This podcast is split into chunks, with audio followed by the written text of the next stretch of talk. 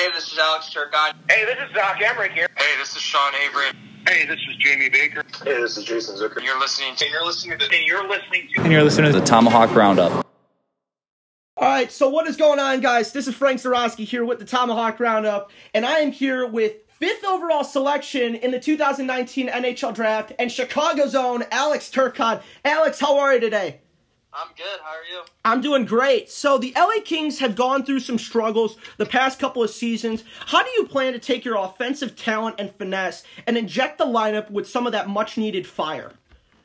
Yeah, I mean, uh, obviously, um, I'm just worried about making the team first, and, and hopefully, um, I mean, I, I know a lot of uncertainty with the rest of this season, but for next season, uh, just come out of training camp and, uh, and show them what I have, and hopefully make the team from there. And um, I mean, I think that's all up for debate for now, but I think uh, just the way I play with um, my IQ and my speed and my uh, stick handling, I think, uh, and playmaking, I think um, if I play play the right way and I play my game, then um, obviously I think I can help the team out, but um, Still have to make the team first, so uh, we don't really know too much yet. I have no doubt you will make the team, Alex, because the way we've seen your you play with Team USA is second to only a few, and that's that's awesome. So your old USN TDP team in 2019 is one of the deepest we have seen in a long time. Is there any one memory you're gonna look back on and say this is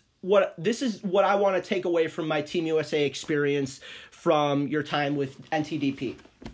Yeah, I think uh, there's so many good players on our team. I can't just take one thing from one guy. I mean, um, obviously we had a lot of high picks. Like uh, Jack went first, uh, went ninth, Cole went fifteenth, Yorkie fourteenth, Nider thir- or yeah, Nider thirteenth, and twelfth, and then uh, and I know uh, uh, Beach went um, to the Bruins in the first round as well. We had so many really good players, and um, I guess the thing that I took away from just that program in general is is uh, how close you can get with your teammates and, and build those friendships away from hockey. Because um, I know uh, we're all gonna be best friends and close with each other for the rest of our lives. And as far as like on the ice, um, I mean, every day was a battle. Everyone was so competitive, and we all made each other better. Yeah. Um, so that was a lot of fun, and we all pushed each other. And I think uh, because of that, that's why we all um, had some had success individually and uh, went where we went. So Yeah, absolutely. Obviously, one of the deepest teams in modern history for in terms of draft selection wise. I mean, take us back to Vancouver. Take us to the emotions of the fifth overall pick with the LA Kings. yeah, obviously, I had pretty high expectations for myself, but at that point of the draft, you you did everything you could, and and uh, there was no more hockey being played, and all the interviews were, were over with. So, um, I mean, I just tried to enjoy the process, and I I thought I did all I could, and um, just enjoyed my family and my friends and my other teammates, and um, I think that's what I did, and it was definitely uh, one of the by far the coolest things I've done in my life so far. But um, at the same time, I realized that's not uh, it's not that important anymore. I mean, uh, there's a lot of hockey ahead of us, and uh, there's a lot of things that I have to prove. And um, just because you get drafted or wherever, wherever it is, it doesn't matter. At the end of the day, um, uh, that's like behind us now, and I have a lot of work to do to uh, play in the NHL and, and be a good player there. Yeah, that's that's a really great way to look at it. A lot of guys get caught up in the hype. Oh, I'm fifth overall. I'm first, second, third.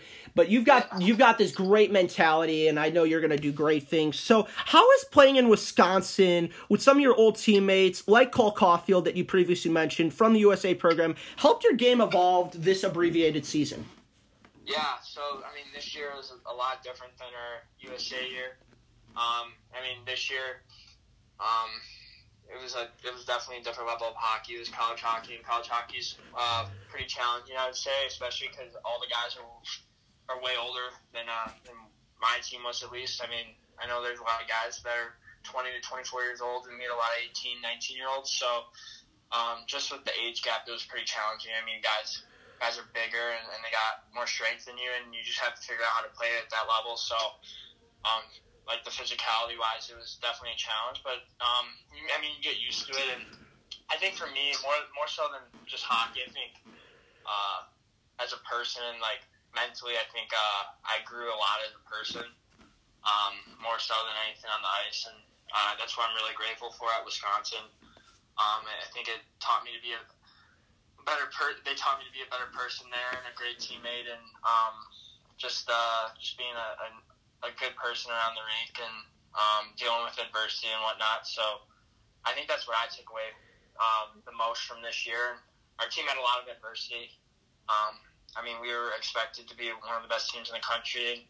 Unfortunately, we kind of struggled at times, and um, but I think in a way that was kind of good because I learned how to deal with the adversity. Because uh, I know with our USA team there wasn't too much of that. So, um, I mean, in life you need that, and I think it made me a better player because of that. It made me a better person. Yeah, the, the the person you are off the ice matters so much. Everybody gets focused on the statistics and the the scores you put up, but it, the, there's a person Yeah. behind the skates and the stick, and I really like that you're focused on that. You talked about Jack Hughes, the first overall pick. You were his roommate at the USA program, so you got to know him better than almost everybody. So we all know his talent on the ice, but going off of what you said, what was he like as a person in the dressing room or as a roommate?